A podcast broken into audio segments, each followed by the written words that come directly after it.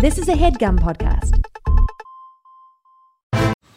Man, that sunset is gorgeous. Grill, patio, sunset. Hard to get better than that. Unless you're browsing Carvana's inventory while you soak it all in.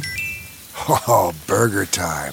So sit back, get comfortable. Carvana's got thousands of cars under $20,000 just waiting for you. I could stay here forever.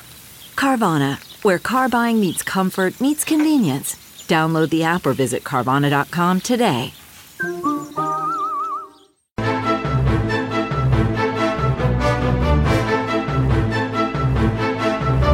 Hello and welcome to the Complete Guide to Everything, a podcast about everything. I'm one of your hosts, Tom. And I'm Tim. Tim, how are you doing this week? Tom, I'm a sweaty mess. It's hot out there. It sure is. It's hot all the time. I find that I'm rarely going outside as a result of the heat. That same with me, my friend. I didn't go outside. Boy, let me tell you, it's great for my mental health. But sitting in the same room 24 hours a day? Yeah, it turns out the problem was going outside and seeing the sun and other people. Tom, I only went outside today to get some slices of pizza, and then I came home and ate the pizza in my home. I only left my home 5 times today to get pizza.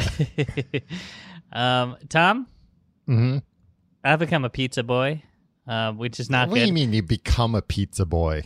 What, I'm eating a lot more pizza these days. Yeah, but I don't know. You've always eaten a lot of pizza. Tom, I don't think about me. Let me hear. Okay.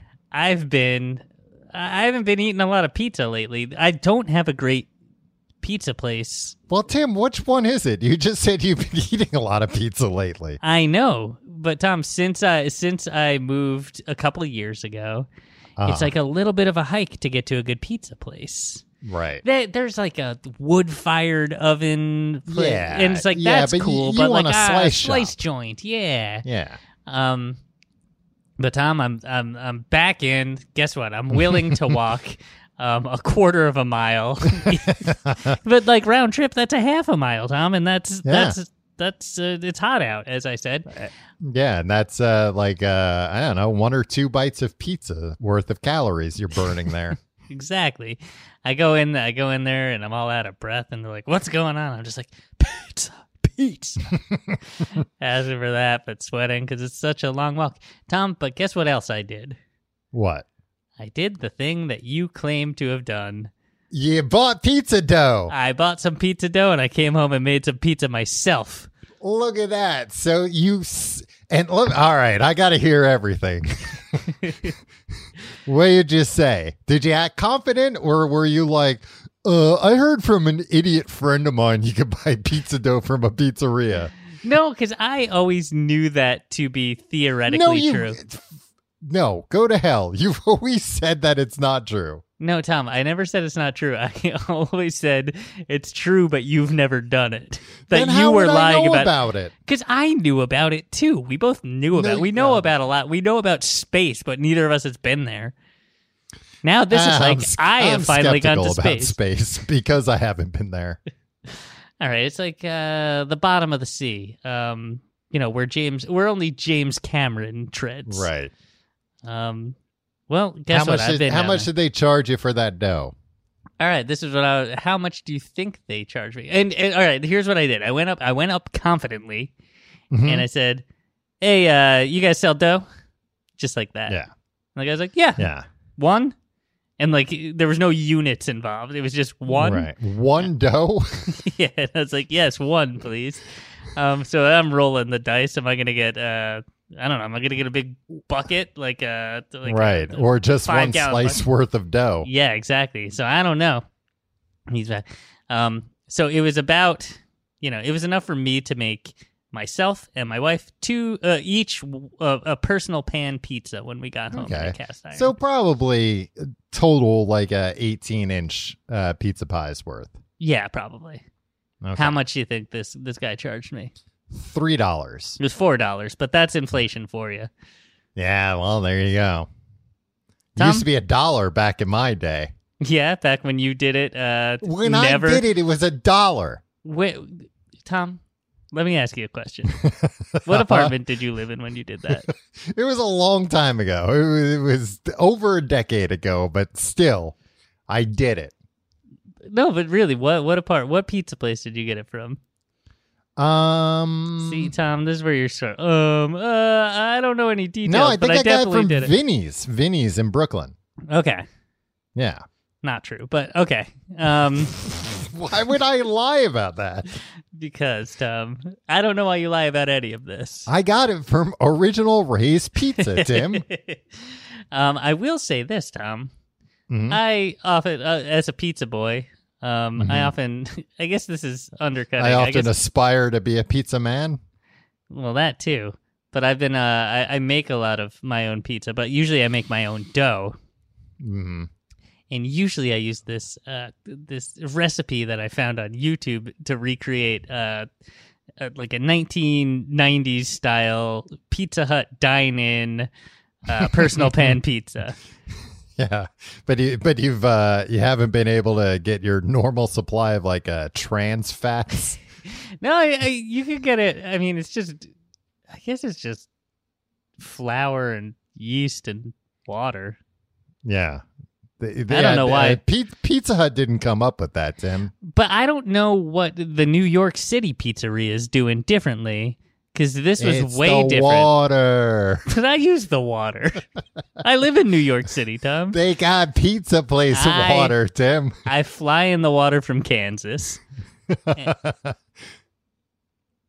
I just don't know are they putting something else in it? Is there like sugar in the dough? Is there some places put sugar in the dough? Yeah, for the yeast. I mean, yeah, it could be the yeast. I don't know. I mean, it could just be that they're a pizza place, so they make dough a lot more often than you and are better at it. Well, no, I think mine comes out better. That's the thing. Oh, you think yours is better? Yeah. Oh. And this was, guess where I got this dough from, Tom? Where? Luigi's Pizza. If they're not gonna know. Yeah, I mean that sounds like a pretty authentic place. Yeah. I know I told you I had stuff to talk about at the top of the show, and then I just just told you how I made a pizza, and then I'm trying to stretch this into 15 minutes. So I watched I've got something to say to what you're talking about, Tim, because I read an article this week. I think it was on TheVerge.com about prison TikTok. Mm-hmm. But this is about like people who are out of prison. Doing TikTok, but like about prison stuff. And the video I watched, it was this woman that showed how to make prison pizza. So like how to make pizza in prison. Yeah. And now you got to keep in mind, this looked like the most awful pizza you could ever imagine. Yeah. Yeah.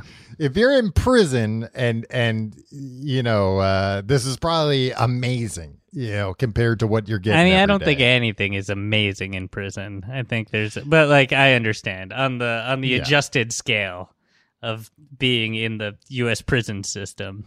You don't think even getting out of prison is amazing, Tim? Wow. You don't think anything about prison is amazing, not even leaving it. I mean, getting out without any kind of support system there, well, what if you got out by throwing a wool blanket over the barbed wire? Well, that's true. Well, then the dogs are after you. A support system. It's your robber friend catching you as you fall down the fence. He says, "I got you, buddy." And then you're both on the run together. He was on the outside the whole time, or you both escaped together? Yeah, he got a lighter sentence. Okay. That was nice of him to just... In this scenario, you killed a guy during the robbery. Okay, all right. Interesting. And he's just like, hey, I'm out, and guess what? I'm going to come back to catch my friend as he hops over the fence. Yeah. In this situation, you're like... You're a psychopath that was like just looking for an excuse to kill somebody, right? And this other guy was just like he was trying to just feed his family. Yeah, and he was like, "No, we can just blindfold him." And he's like, but you were like, "No, he saw our faces," right? And you just shot him point blank, right? But anyway, this woman, she was in jail for apparently stealing from the bank she worked for. That shouldn't be a crime. Stealing from the bank should be legal. Not like great. Armed robbery, but if you get money out of the bank without violence, you should be able to keep it. Well, you're allowed to keep it if they don't find out. Right. But in this case, they did find out. Actually, I'm not sure what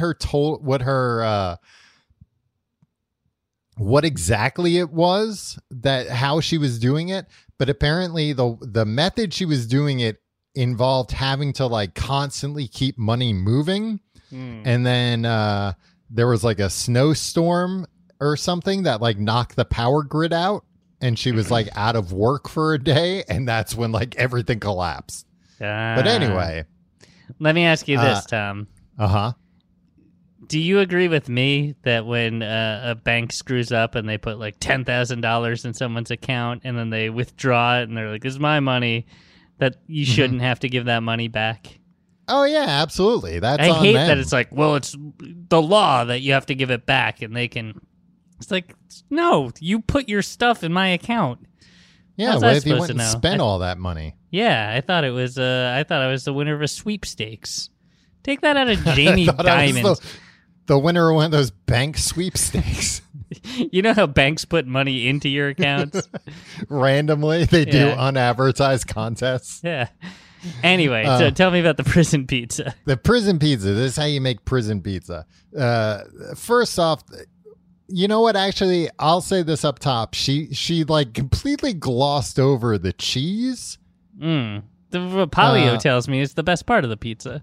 Yeah, and I don't know exactly why, but this was all stuff because it didn't look like, because actually that's a good idea that I would think, because this was all like stuff you could buy at the commissary at a prison. And I would think like, oh, you might be able to get Polio string cheese. That would be great to put on a pizza. You know, it's literally mozzarella cheese. But so crust, sauce, and cheese. Cheese, we don't know what she did, but sauce. So, this is really it. I'm not familiar with the format of TikTok. Was there not enough time to get to the cheese, do we think? Maybe that was the case. But the it kind of looked like just like cheese sauce she put on it. Okay, I'm okay with that. The pizza sauce was ketchup with... I think like a little water, and then just like half of a container of like garlic powder and half of a container of onion powder. And she was like, you're going to want to put way more of this in than you would ever think, because what you're really trying to do is get rid of the ketchup taste. Right. So you have access to garlic powder and onion powder?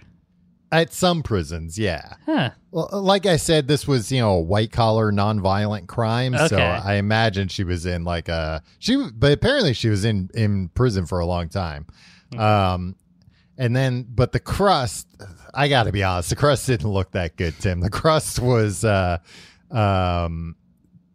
pieces of ripped-up bread that you put in a potato chip bag with some water, and then you, like, squish it around a lot. Yeah. And then, yep. Well, and then to cook it. That's right. That was my next question, Tom. To cook it was, I found this part ingenious. It was a paper bag, like a grocery store bag, and you put a couple of holes in it, a couple of ventilation holes, and then one big hole that you stick a hairdryer in. And then you just keep the hairdryer on for like a half hour. Cool. And it turns that paper bag into an oven. Yeah, you can have a hairdryer? Again, at I guess, you know, low security prisons. But and yeah, by the time she was done, she had the most disgusting pizza I'd ever seen in my life. Yeah, I mean, that sounds harrowing and not worth it for pizza. But Tom, you always told me it was possible just to go up to the commissary and buy dough directly from them. You told me you did it.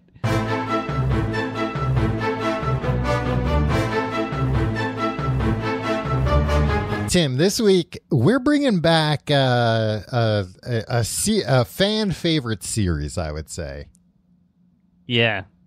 Myths and legends, the Complete Guide to Everything. Bad things, right? Fans of getting spooked, getting the shit scared out of them, maybe. Yeah, maybe we should. This should come with a content warning. Yeah, warning: you may have the shit scared out of you. Yeah, and guess what? We don't even care. No, we don't care. Well, I'm not going to encourage people to try and sue us. That has happened a couple of times. Yeah. So anyway, not forgetting the shit scared out of them either. No, that would be great. I mean, if people were suing us because they got the shit scared out of them, that's great marketing. That's marketing for the show right there, Tom. Yeah. All right. So correction. Don't try and sue us unless you're going to try and sue us for having the shit scared out of you. Yeah. With the knowledge that me and Tim are going to represent ourselves in court. Exactly. And you can't sue us for any kind of monetary damage because we don't want to pay you any money. Yeah, it has to be a symbolic. It has to be like for a single US dollar. Yeah, and like an apology. But guess what? We'll never apologize. Yeah. We're not also, sorry. Like, we're not going to have to fill out any forms or anything. Yeah. You're going to have to fill out all the forms for us. And we're just going to scream about how it's a kangaroo court the whole time. Yeah. And how the whole court's out of order. Yeah. And then we're just going to cross-examine each other on the stand. It's going anyway. To be not unlike the classic Three Stooges short, Disorder in the Court. So this is the Complete Guide to Everything, Myths and Legends, the Bermuda Triangle. Are you going to put some sort of... Yeah, well, I was going to say you should put some sort of, like, you know, echo on there. And, okay. And make it really... If I remember, I will. Tim, what do you know about the Bermuda Triangle? Tom, there's a difference between what I know now and what I used to know. What'd you used to know before you did your in-depth research? I used to know that there was a triangle of area... near Bermuda, an island off the east coast of the United States, where if you tried to fly a plane through or sail a ship through, tough luck, pal. You're going to die. You're going to disappear forever. Yeah. And every boat and every plane that tried to go through this area, guess what? Oh, you stay away because something mysterious in there is killing everyone and everything that enters. Yeah, I don't know why. I was actually trying to find some kind of reason why in the 80s and 90s it seemed like maybe mostly just the 80s that the Bermuda Triangle had like a lot of hype around it. Yeah, I think it was one of those things that like sitcom writers just referenced a lot, and the only thing we consumed were sitcoms, so like we just assumed it was a big problem. Well, no, it wasn't just that, because one thing that there was that I found was David Copperfield did a Bermuda Triangle. Yeah. It was apparently his 10th. CBS special, his 10th anniversary CBS special. That I want to say, like, let me guess, that was 93? I think it was 89. Oh, okay. No, that can't be true. With 10 years. Maybe it was about 93, 90 something. Tom, I'm just I've done no research into David that special. I just remember that airing. Yeah, I remember watching it, and it was standard. So many of these David Copperfield specials, looking back, were just him disappearing and then reappearing. Yeah, sure was. 1988, Tom. Wow. Okay, 88. So I was right. Well, I wasn't right. I was actually you were wrong, but that's earlier than I even thought. So, yeah, I would have been like 7 years old, and watching that, it was mind-blowing. And I think maybe that's what like really cemented the idea, because the whole special it really wasn't about him disappearing and reappearing, and they claimed he was like disappearing into the parallel universe that exists within the Bermuda Triangle. It was more about, I feel like they really hyped up the idea that everyone the production. I don't remember if there was any kind of audience, that they were all in like tremendous danger doing this. Right. That at any point, even if you don't believe that things are disappearing into an alternate dimension, at any moment, like a hurricane might just swallow, a whirlpool would open up and just swallow everybody whole. Because that's what happens in the Bermuda Triangle, just randomly. That's what we were led to believe. Yeah. I don't remember anything about his actual trick. But yeah, I think once I turned 10 years old myself, I realized like, oh, they're just like turning off the camera and then moving something out of the way and then turning the camera back on, and that's how they made something disappear. Well, that's what they did. That's how he made the Statue of Liberty disappear. The Statue of Liberty, they turned the whole stage, the camera. Moves. Yeah, exactly. Yeah. So not just the camera, but I mean, it was like a clever trick. You wouldn't think the whole stage would move. Yeah. But not a clever enough trick that when you hear how it was done, you aren't like, oh, that makes sense. Yeah. Well, that's why, I mean, that's all magic tricks. Whenever you hear it, it's like, oh, yeah. Oh, it wasn't magic. No, some are like very complicated where they require like, some kind of sleight of hand, like just a tremendous amount of practice. Yeah. And those, whenever I hear about those, it's like, loser, you put that much time and effort into doing this one stupid trick.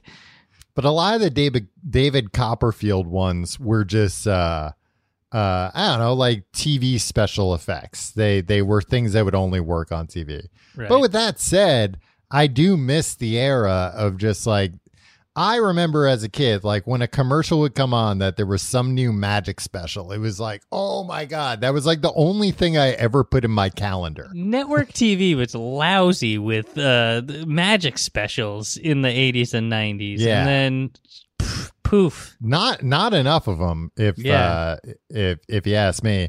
I think maybe Vegas wasn't as big for magic back then. So it was, I think, nowadays all these magicians are like, oh, I can just do shows in Vegas and make like, hundreds of thousands of dollars every night doing the same tricks, not having to put this tremendous amount of work in. Yeah. But I don't know. I don't go to Vegas. I've never been to Vegas, Tom. Yeah. Tom, would you like to go to Vegas? Not this year. Maybe not next year. 2024. You and me. And we'll hit up all the magic shows. Yeah, I'd be down for that. We'll see Lance Burton. We'll see Penn and Teller. We'll see Chris Angel. We'll even see some of the lesser. We'll see Mac King. Wow. We'll see Piff the Magic Dragon. I don't even know these other ones. Yeah. There's got to be some kind of like, Rube ticket that you can buy that'll get you into all the magic shows. Why would you have to be a Rube to do that? I mean, we're not gonna go in there and be like, man, that man was actually a sorcerer. I don't know. I might, depending on how good the tricks are. Yeah, that's true. Tim, the idea of the Bermuda Triangle being this mysterious place where planes and ships disappear. Do you know who this originated with? It's a famous man. Winston Churchill? No.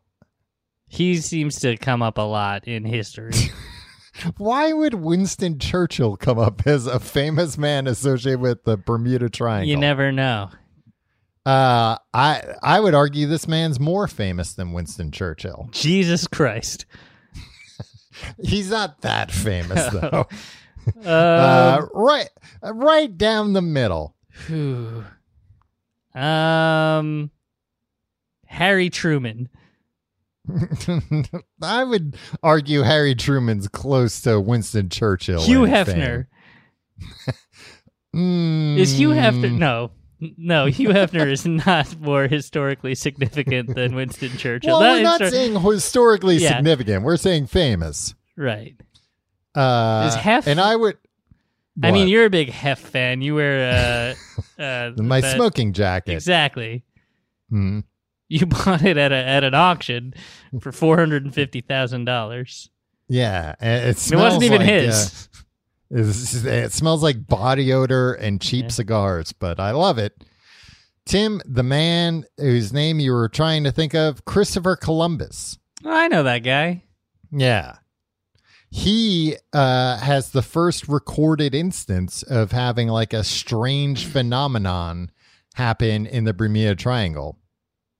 Well, he was there with his ships, the Nina, the Pinta, and the Santa Maria. Did you know that one of them got destroyed on the way? When? Oh, on the way? Yeah, I read that recently. Why didn't they tell us about that? I don't know, Tom. They didn't tell us a lot about that Christopher Columbus story. Well, now I don't. Now I have to question everything they taught us.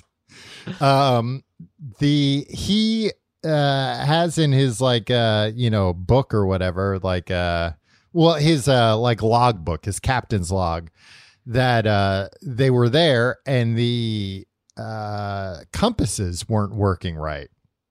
Okay. They were going all screwy.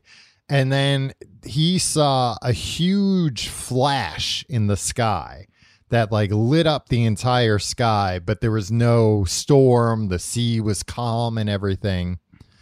Now, of course, there are people that think it was an alien, or a UFO. Of course. But the more interesting theory, which is very crazy if this is true, and it just happened to be that Christopher Columbus was there to witness it, was that it was a meteor, and that meteor is actually responsible for like compasses not working. Okay. That it could be, an iron meteor that has its own, it's magnetized in a way that causes compasses to go screwy. I have no idea crazy. How meteors work. Yeah, it'd be crazy. I'm sorry. It would be crazy if that were the case, and it was like, and the man who witnessed it, Christopher Columbus. Just randomly, he happened to be in the right place at the right time, a good 500 years before this area became like well known as a hot spot of unusual activity. Right. So he was the first guy to say, hey, something's screwy over here. But then he kept going and discovered the new world, the first guy. Yeah. It'd be crazy if he was like, turn back, boys. Yeah. We're going back to Spain. Is that where they left from? Yeah. I know that's where he got the ships from. Mm-hmm. But it was like, we're going back to Spain, saw a big flash in the sky. Everybody forget it. The new world. The new world is too scary. We're going back. So that's not our boy. That's like, not our boy Christopher. No, he kept pushing on. He was like, no, we have horrible things to do there. We must commit atrocities. We must persevere. So anyway, that was the first case, but then certainly not the last. Right. After that... Who do you revere more, Christopher Columbus or Hugh Hefner?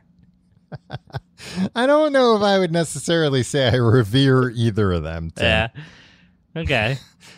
The next big unusual thing that happens there, which I would argue isn't that unusual, was the HMS Atalanta sank. It was a British naval ship. 1880. Freaking ships sank. Like 1,000 ships a day sank back then. There's so many ships, and so many they sprung so many leaks, I guess, and a lot of them just bloop all the way down. The Santa Maria happened to that. That was before they had bubble gum to plug up those leaks. Yeah, that's true. But you can't the HMS what? You can't chew bubble gum on Her Majesty's ships. Right. And that really bit him in the ass when that hole sprung up and nobody had anything that they could fill it with. But that was the first one. 281 people died, sank on that boat on that ship. Well, now I feel like a jerk for making light of it. Yeah, were they all murderers, Tom? No, they weren't all murderers. I think they were all seamen because they were in the Navy. You see. Yeah. But in let me say this to ease your mind, Tim. This happened in 1880. I think by now they would have all been dead due to natural causes. Hopefully, yeah. You never know, though. Yeah, maybe on that ship was a man who was destined to be the world's oldest man one day. But he sank in that ship. Tom, how confident are you that somebody alive today will live to see 200 years old? Ooh, I would give it 50-50 odds. Yeah? Yeah. What are the odds that you're looking at them right now? 0. Absolutely 0. What? I guess I'm eating more pizza these days. That's not good. You're eating more pizza, and also, like, I'm thinking about somebody that, you know, they're going to put, like, a robot head on. Yeah, maybe me. You're not going to want a robot head. You're not going to be the first one to be like, you know what, actually take my brain out and put it in a robot. I don't want to be the first one. I want to, after a few fail and they start getting better and better at it, I'll be like, okay, this seems okay. And yeah, I'm going to be so old. I'm going to be on death's door anyway. By then, the line's going to be too long. I used to be really good at cutting lines. I should get back into that. So when I'm very old and about to die, I can cut the line for the robot heads so I can live to be 200. You're asking me who I revere more, Christopher Columbus or Hugh Hefner, while you're bragging about how I used to be really good at cutting lines. Yeah, not getting caught. Real scummy thing to do. Yeah. I like that you're imagining, though, in like 150 years to get the robot head, there's just going to be a line down the block. That's what you said. You said the line was going to be too long. I meant like the online reservation system, the actual physical line. Well, that's how you game the system. You show up. Yeah. Hey, you guys got any walk-up appointments to get the robot head? Like, get my brain scooped out, put it in a robot? Legwork. Yeah. Well, I wish the best. You know what? I mean, at that point, you'd probably actually be really good because you'd be old. And when old people cut the line, a lot of people just kind of look the other way. That's what I'm saying. He doesn't really know what he's doing. And what am I going to do? Tell that old man back of the line? Yeah. I'm fine letting him get his brain scooped out and put in a robot before me.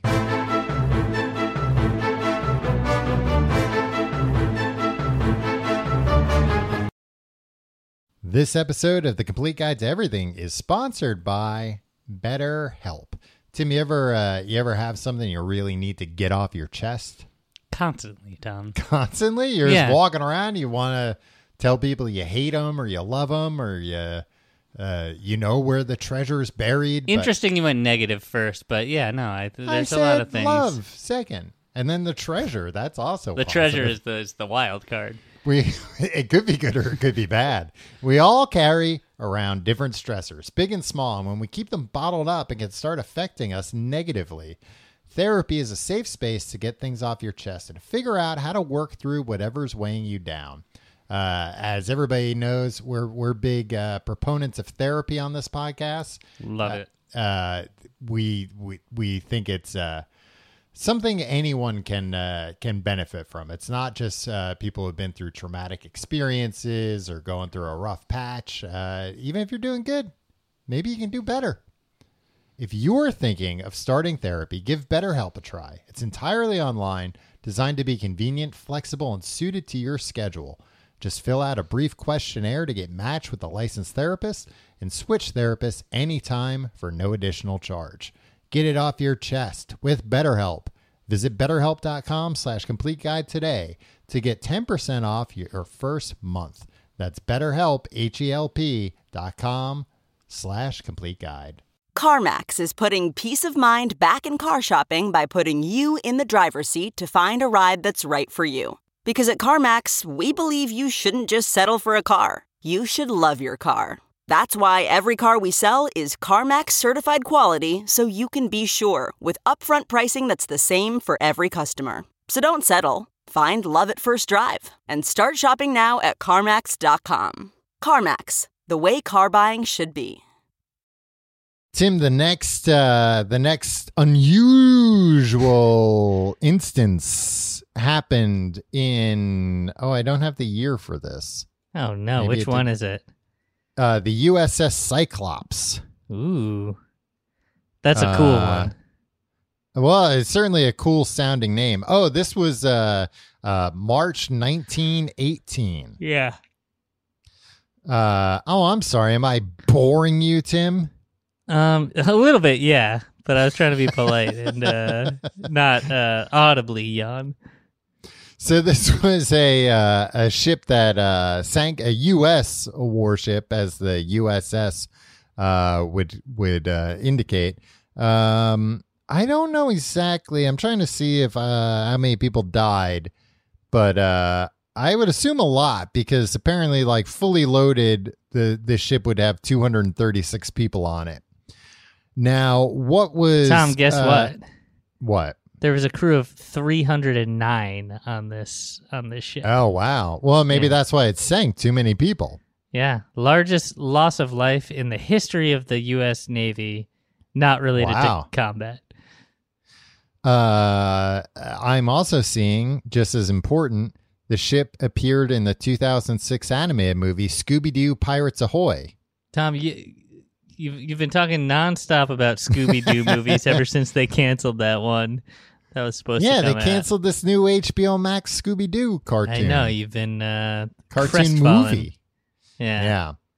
But the thing that's unusual about this sinking is that there was no radio communication beforehand. So like normally, if there's like a big problem, and I believe this was like a fueling ship. Am I right in saying that? What's a collier? It's a type of dog, like Lassie. Okay. Collier. Yes, it was. It was a fueling ship. Coal ship. Yeah. Well, coal used to be the fuel back then. Yeah, I guess so, yeah. Thank God we've moved beyond it now. That would be crazy. We were still using that. Yeah.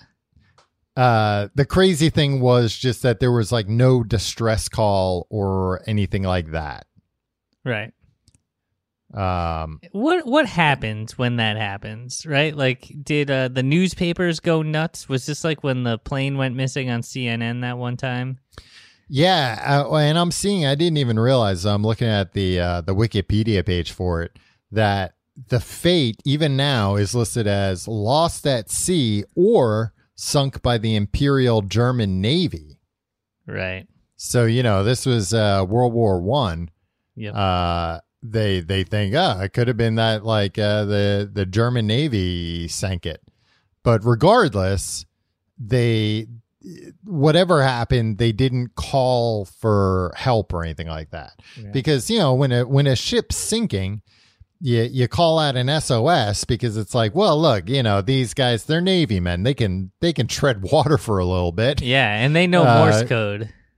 They have to know Morse code. Yeah, so, you know, we're going to radio our position and, you know, send backup. Come help us. Right. So the fact that that didn't happen is considered very unusual, because, you know, ships don't sink instantly. It takes a while for a ship to go down, and presumably somebody would have been able to get out an SOS during that time. Right. But no, this just sunk. So that was another weird one. The next weird one. Let me see. I think this one was during the 30s, maybe. There's a lot of weird stuff. Like, there were more things than I expected that, like, actually happened there. But again, I bet if you took any triangle out in the sea, you'd be like, oh, there was all these ships that, like, disappeared or were sunk. Because thousands of ships have sunk or disappeared. Yeah, I mean, I think that's part of why you don't hear as much about the Bermuda Triangle anymore, because apparently like people did start to look into it and kind of crunch the numbers. And they were, you know, basically the numbers came out that, oh, actually, this is like statistically normal. The amount of ships and planes that have crashed. Makes me never want to step foot on a ship or a plane ever again. But I mean, it, you know, and I think also this is like a pretty well traveled waterway. Yeah. So if you look at it on a map, it's like it's huge. It's a huge area. Yeah. But I remember that David Copperfield did his trick right in the middle of the Bermuda Triangle. Right. Do we believe that happened? That's where he was? Yeah. Probably not. No. I mean, they were out to sea, but yeah, they might not have been in the middle of the Bermuda. I don't know. They might have been in the East River and just used clever camera angles.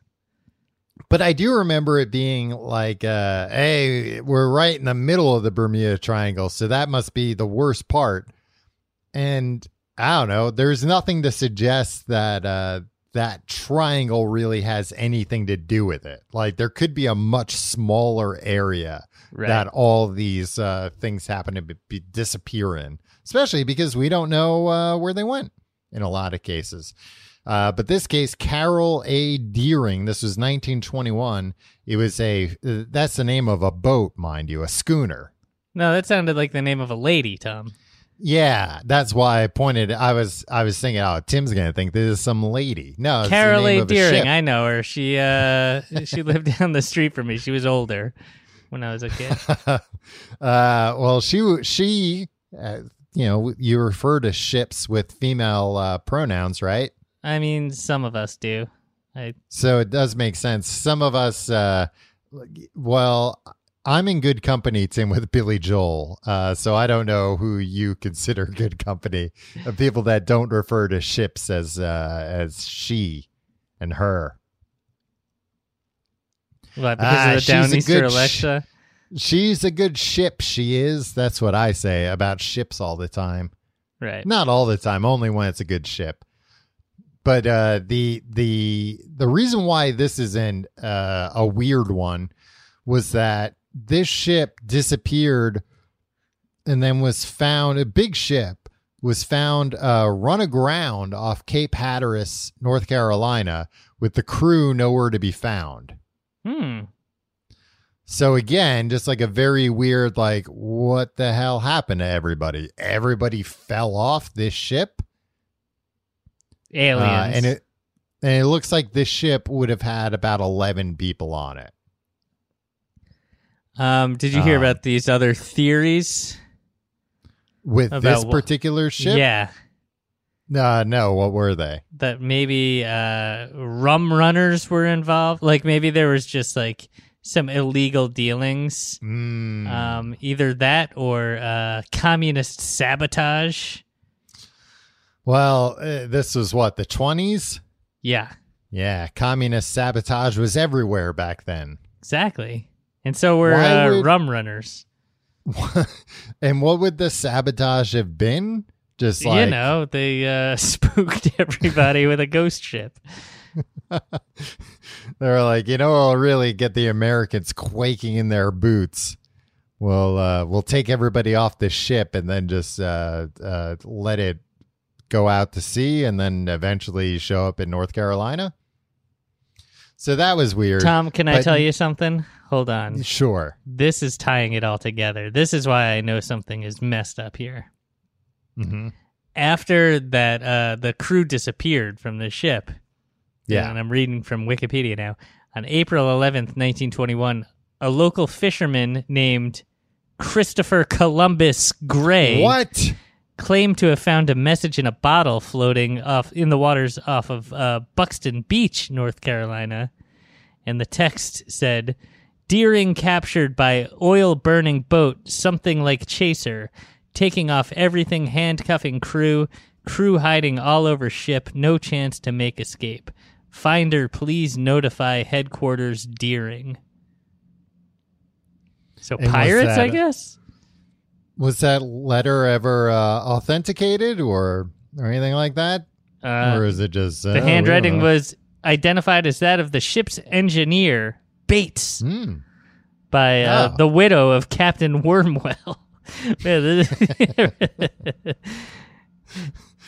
So that sounds like a mystery solved then. Yeah, yeah. The bottle was proven to have been manufactured in Brazil.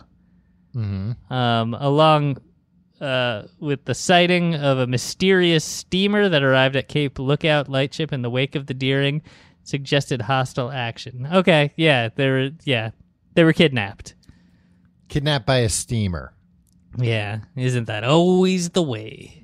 Yeah. If you're out there in the open ocean, you see a steamer coming your way, get out of there. Yeah, they got bad intentions. Turn on the motor on your boat. Well, this was a schooner, Tim. It had sails. It had 5 sails. They also have a little motor on the back, right, to get you out. I don't know in the 20s if that were the case or if they just like rode. I always thought that was funny. You ever go on somebody's sailboat, Tom? And then at first they're like, okay, now I'm just going to turn on the motor till we get out to where we can use the sails. It's like, okay. Well, why not use the motor the whole time? Yeah, exactly. And there's like, you see these gas prices? Fair enough. I don't think I've ever really been on a sailboat. Tom, plot twist. Well, yeah. Christopher Columbus Gray admitted to forging the note. What? This is just coming out now? Yeah. This just came, it popped up as an Apple News alert. Oh, wow. Okay. Well, at least those news alerts have you pegged, apparently. Yeah. Well. And now the question is, was the widow in on it? Maybe. Maybe she was just upset. Yeah. Maybe bereaved. She just desperately wanted it to be true so she would know what happened. Yeah. She was like, please, anything but my husband being trapped in an alternate universe. This is how sad Christopher Columbus Gray is. He forged the note, he admitted, in hopes that the publicity he would garner from finding it would help him secure employment at the Cape Hatteras Light Station. He wanted to be a lighthouse guy. Yeah, and he's like, if I did pretend to find a bottle... they'll let me up in the lighthouse. I mean, I don't know that much about lighthouse employment, but I'm pretty sure they don't like hire famous people. That's not one of the he was the one that had a whole public brouhaha around him. Yeah, hire that guy. Oh, Christopher Columbus, right? Well, you meet all the qualifications. Unfortunately, you're just not famous enough to be a lighthouse worker. One of, like, historically the shittiest jobs anyone could ever have. Yeah, Christopher Columbus, great. You just show up there. And they'll let you in. And the guy will be like, thank God, you take over. Yes, some horrible old man that hasn't left that lighthouse in 30 years will be like, keep the light going. Well, sad that this scheme didn't work out for him. Yeah. But now, Tim, we get into some of the real weird stuff. Okay. This is probably the most famous of the incidents. Flight 19. This was 1945. Okay. And this was U.S. I don't know if it was Navy or Air Force. Isn't it just so confusing that the Air Force has ships and the Navy has planes? It sure is, Tom. Come on, guys. Get it together. And why do we drive on a parkway and park in a driveway? But Flight 19, it was 5 torpedo bombers. Huh. Which sounds like a pretty cool kind of plane. Yeah. Drops torpedoes, presumably to hit submarines. Yeah. Had 14 men. It was, I believe, it was flying out of Florida, and they just started hitting like weird stuff and got lost. One of the pilots, it was a training mission, I should say. So the guy in charge of the training mission called in and he said, we can't tell where we are. Everything is, can't make out anything. We think we may be about 225 miles northeast of base. For a few moments, the pilot rambled incoherently before uttering the last words ever heard from Flight 19. It looks like we are entering white water. We're completely lost. And before this, I read this in the wrong order. Contact was lost for 10 minutes, but when it resumed, it was not the voice of the flight leader. It was somebody else. And they said, we can't find West. Everything is wrong. We can't be sure of any direction. Everything looks strange, even the ocean. They were in the clouds, Tom. Well, so get this. Those five torpedo bombers disappeared forever with 14 men on them. So they sent out a rescue mission, a flying boat, this ship was called. What? Did it really fly? It just means like a seaplane. Oh, okay. Oh, I see. Yeah, because it could. Okay. So they sent that out, a rescue mission. 13 men also disappeared. Whoa. Okay. Now you got my attention. Right. So that's weird. There's 27 men. Yeah. And disappeared. And again, there's a flying boat. You would think like that would actually be hard to sink because it's meant to float. And this is they're not going into the situation blind. They're going into like, all right, these guys are lost in some bad weather or something. We need to find them. And yeah, same thing, just disappeared. So that's like the most famous story. And understandably, that's the story that really got people's imaginations going. That's the story that's referenced in Close Encounters of the Third Kind. Never saw that movie, Tom. That has to do with the Bermuda Triangle now? Parts of it do. Huh. I think in the movie, it's like the planes are found in the desert one day, like intact and fine. So that's when people start being that's like, what I call a close encounter. So they say at that point. That's what the first guy who shows up at the scene says, yeah. Wow. I would assume it would be the third guy that says that. Well, that the third guy is the one that says that's of the third kind. Yeah, okay, I see. But that's, that's a very weird. And of course, it's like, okay, both these planes could have hit really bad weather. Right. Or not both these planes, 6 different planes. They could have hit bad weather and all sank, and that could explain it. But these weren't, these were military pilots. These weren't. Weekend warrior run of the mill. Yeah, exactly. And the fact that they were just so discombobulated, they were so turned around that they're like, we don't know where the hell we are. None of our instruments are working right. And the fact that one of them says everything looks strange, even the ocean. Right. Maybe that guy was just, editorializing a little bit. I mean, I guess that's exactly what he was doing. But there are a lot of people that say there's very strange weather around there. And one of the things that can happen is that there are these downdrafts of cold air that they say are basically like bombs, where it's just like all of a sudden... because I guess like a lot of air systems collide around there.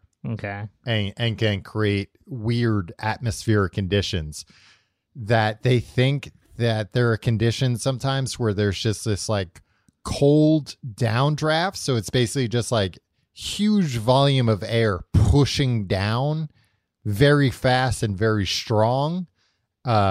Strong enough to sink boats and crash airplanes. Right. Isn't this like, I don't know, when I fly to Orlando, Florida to go to on my twice yearly trip to Disney World. Yeah. Aren't I flying right through there? When you leave the wife and kids at home. Yeah, and, exactly. Have some me time. I guess not. This is... It's kind of the tip of Florida to Bermuda. That's not it. Yeah, but if you're flying to Puerto Rico, for sure you're flying through the Bermuda Triangle, right? Yeah, absolutely. And that's why I think the idea that this whole triangle is dangerous. No, come on. Come on, man. Cut the crap. Too many people go through there. Have you ever been to Bermuda? No, I have not. Have you? Yeah, I have. And... I went on a cruise to Bermuda when I was 13, and I was like, uh-huh. What are you, crazy, Mom and Dad? You're booking a cruise? You've just signed our death warrants. Yeah, exactly. I think that's when I learned that wasn't true. Yeah. But I'm interested in knowing other theories, Tom. I know that you have all these crackpots in your ear. You're always willing to hear out a crazy person. What do people think? What's the scuttlebutt? What's going on in the Bermuda Triangle? Well, so there's also another very famous story of this pilot, Bruce Gernon. Oh, and yes, Bruce Gernon. He's so famous they hired him to work at a lighthouse. He had a flight, I believe it was from Puerto Rico to Miami, or maybe it was Bermuda to Miami. It was from one of those islands to Miami. And he has a very weird experience there, which is basically that he experienced a time warp and a space warp. Basically, he was flying and just had very strange conditions where he said it was a tunnel of clouds that he was flying through. He described it as an electronic fog, just very strange conditions. And he was calling in. Oh, he was going from the Bahamas to Palm Beach. And basically, he got there too fast. He got there faster than should have been possible. So there's missing time there. Huh. He got there 250 miles in 47 minutes, which... How long should that normally take? The fastest this plane could fly was 180 miles an hour. Okay. So for it to go 250 miles in 45 minutes... it just doesn't seem possible. Right. And this guy's been obsessed with this ever since, because he's like, what the hell happened to me? He believes he flew through some kind of, wormhole, some kind of a wormhole of clouds. Yeah. Some kind of just very rare phenomena. That he happened to be right place, right time, and just kind of scooted through. Yeah. Now I wonder if it's I don't know enough about planes to know. Is it possible that he just got an insane tailwind, and that just flew him way? I have to imagine if that were possible, then he would have known. His gauges still would have said how fast he was going. I mean, who's tracking this flight? Was he tracking himself? He was, but he was calling in to a tower about it. And according to the story, and again, it's one of these stories where it's I don't know how many people have really dug in to see, if there's corroborating evidence, but, at least according to the story, the people at the tower didn't understand how he got where he was as fast as he did either. Right. Well, sounds like an old man bragging about how fast he went in this plane. No, because he's not taking credit for it. He's saying, some dang electronic fog that did it. Yeah, that's true. Also, a lot of rumors over the years. Well, two rumors. First, that under the Bermuda Triangle is Atlantis. Ooh, the Lost City? The Lost City of Atlantis, which kind of doesn't make any sense that that's where it would be, but okay. And the second one being that that's like a UFO spot. That's where like underwater UFO, that there's like an underwater UFO base there. Hmm. And has anybody gone down there beyond, like, has James Cameron ever taken his little tutor down there? People have been down there, but I mean, you know, it's such a big area that, yeah, you know, nobody's been all over the place. Right. And again, that's why, you know, a lot of these airplanes and ships, they've just never been found. And that's not necessarily like that mysterious. It's just kind of like it's such a big area and some of it's so deep. Yeah, we don't even know where to look for these things. Right. Let me see. So what islands, like there's a lot that like falls in, like there's land in there. It's not just the sea. Yeah. Yeah, it's somewhere around like 500,000 to 1,000,000 square miles. You know, it's a big area. How many people live within the Bermuda Triangle? Yeah. I don't know. Probably not that many, though. It's not like there's any like densely populated islands. Turks and Caicos, Tom. Yeah, I mean that's not densely populated. Bahamas. That's not nothing. There's people that are living there, and there's UFOs there, freaking screwing with everybody. You know, 1,000 miles away out at sea. Yeah. We'll see. It does. I wonder if like the people and government of Bermuda are like, why the hell? Why is it the Puerto Rican Triangle? Why us? Right. Well, how come we get slammed with this? And now, you know, 8-year-olds are afraid to come vacation here. I mean, maybe they like it. Maybe it's an air of mystery. Yeah, maybe. Ooh, Bermuda, huh? The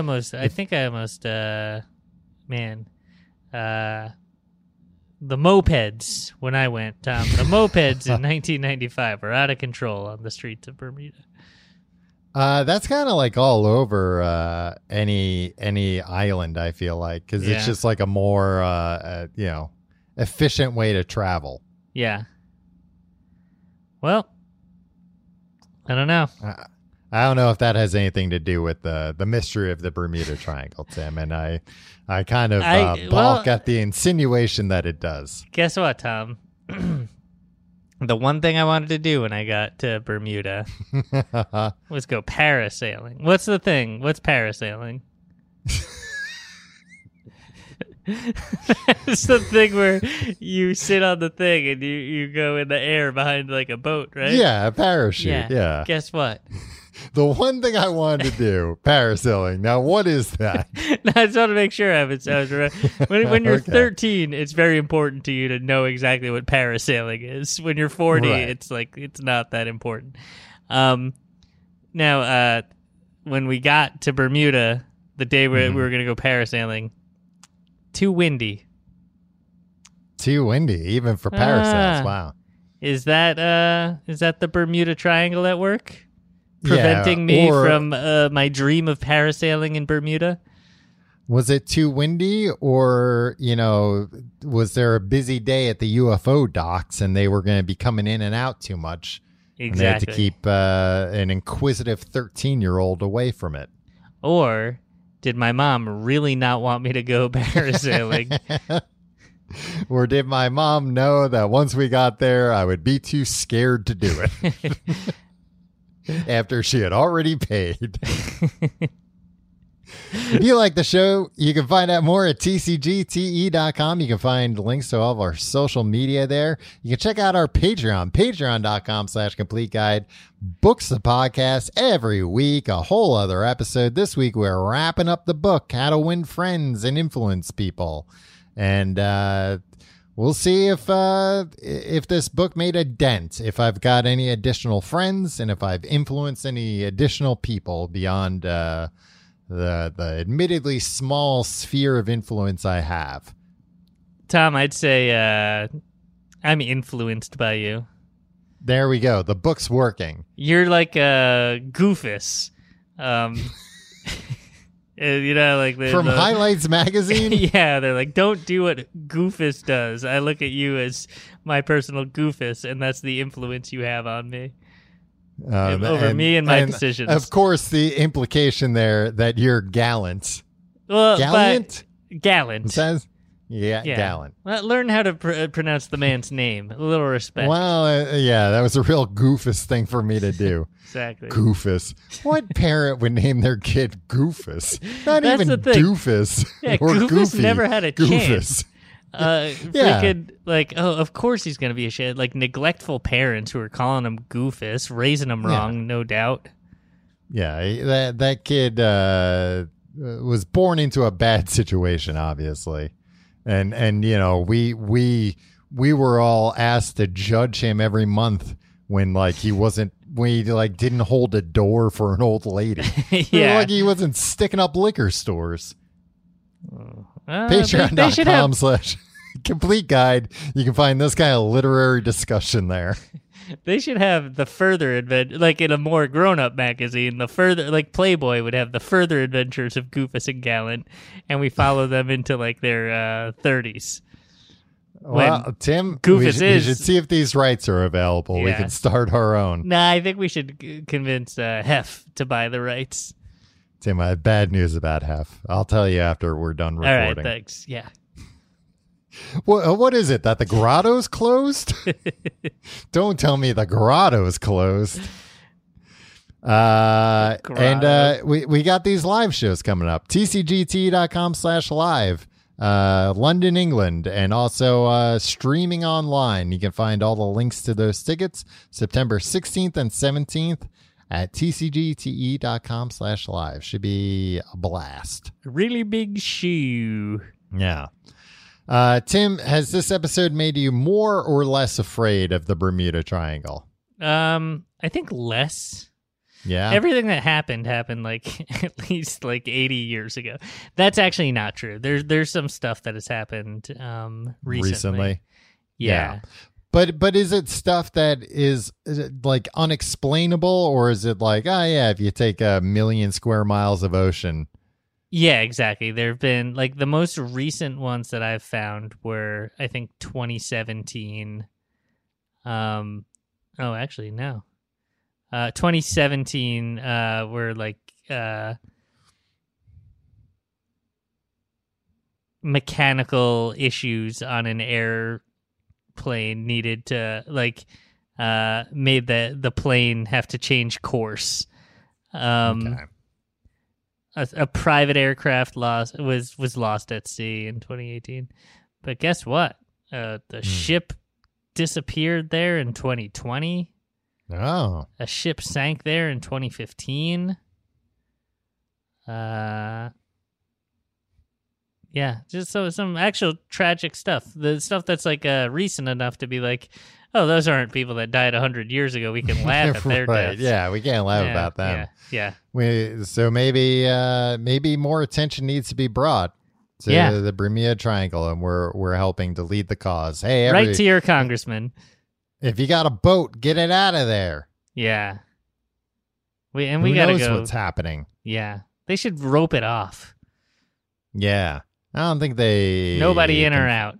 Well, people out. And I think you should be able to go in, too, because I want to go to the Bahamas and stuff. But the rope will serve as just, a warning. Yeah. Keep your wits about you. This isn't a theme park, Exactly. It might not be completely safe. Yeah, there might be a wormhole over there. Yeah. Or Atlantis. That one guy. Mm-hmm. That was a cool thing that happened to him. So like that's a point in favor of. Right? Oh, the guy who got I went really where he fast. Was going faster. Made good time on my trip. Ooh, oh no, the Bermuda Triangle. Well, I think he was more, maybe he's like, I want to find out how to do that again. I can make a fortune. Yeah. You know, I could, I don't know, be a rum runner or something. Rum running was very popular then, yeah. Yeah, I'd be a cocaine guy, a cocaine flyer. All right. I think we're good. All right. We'll see you next week.